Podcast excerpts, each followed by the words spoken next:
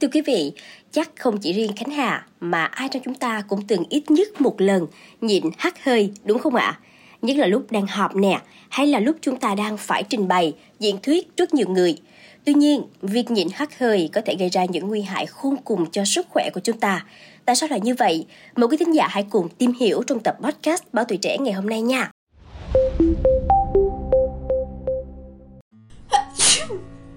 Hắt hơi là một phản ứng tự nhiên của cơ thể con người để giúp làm sạch đường thở khi trong mũi xuất hiện các tác nhân gây kích ứng như là bụi bẩn, nấm mốc hay là phấn hoa. Nhiều người nghĩ hắt hơi chỉ là một phản ứng nhỏ, thế nhưng thực tế thì lại có tác dụng lớn cho sức khỏe lắm đó nha. Nếu chúng ta không để phản ứng này diễn ra tự nhiên mà nín lại hoặc tác động bịt chặt mũi thì sẽ có thể gây ra nhiều hậu quả nghiêm trọng cho sức khỏe lắm đó.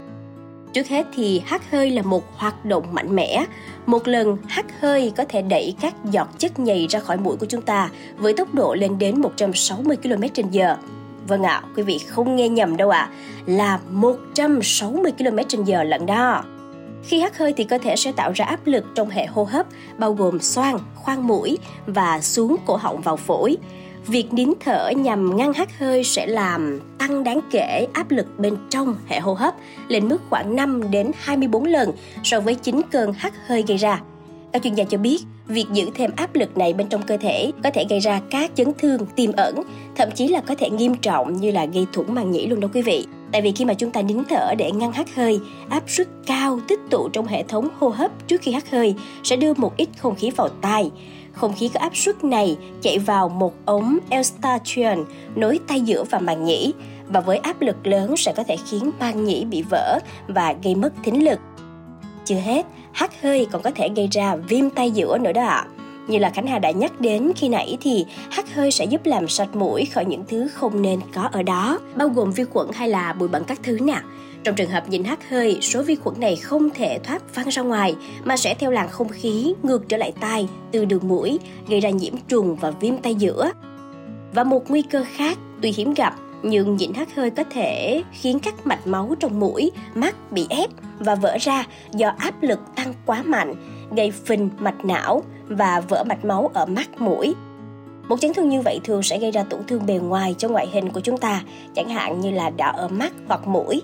Chưa dừng lại ở đó nha, chấn thương cơ hoành hoặc gãy xương sườn cũng là điều có thể xảy ra.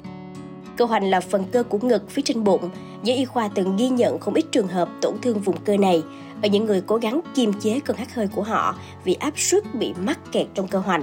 Đây là một chấn thương nguy hiểm đến tính mạng, cần phải nhập viện ngay lập tức.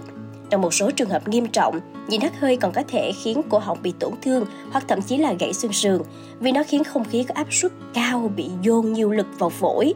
Trường hợp này phần lớn xảy ra đối với những người bị bệnh xương thủy tinh, trẻ em hoặc người già. Vậy thì còn cách nào khác để ngừng hắt hơi hay không? Câu trả lời là không nên nhịn hắt hơi cũng như là có bất cứ hành động nào nhằm ngăn cản phản ứng tự nhiên này của chính mình và người khác.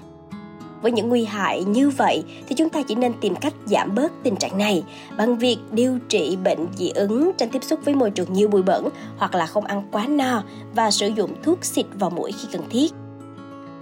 Cảm ơn quý thính giả đã lắng nghe số podcast này. Đừng quên theo dõi để tiếp tục đồng hành cùng podcast Báo Tuổi Trẻ trong những tập phát sóng lần sau. Xin chào tạm biệt và hẹn gặp lại!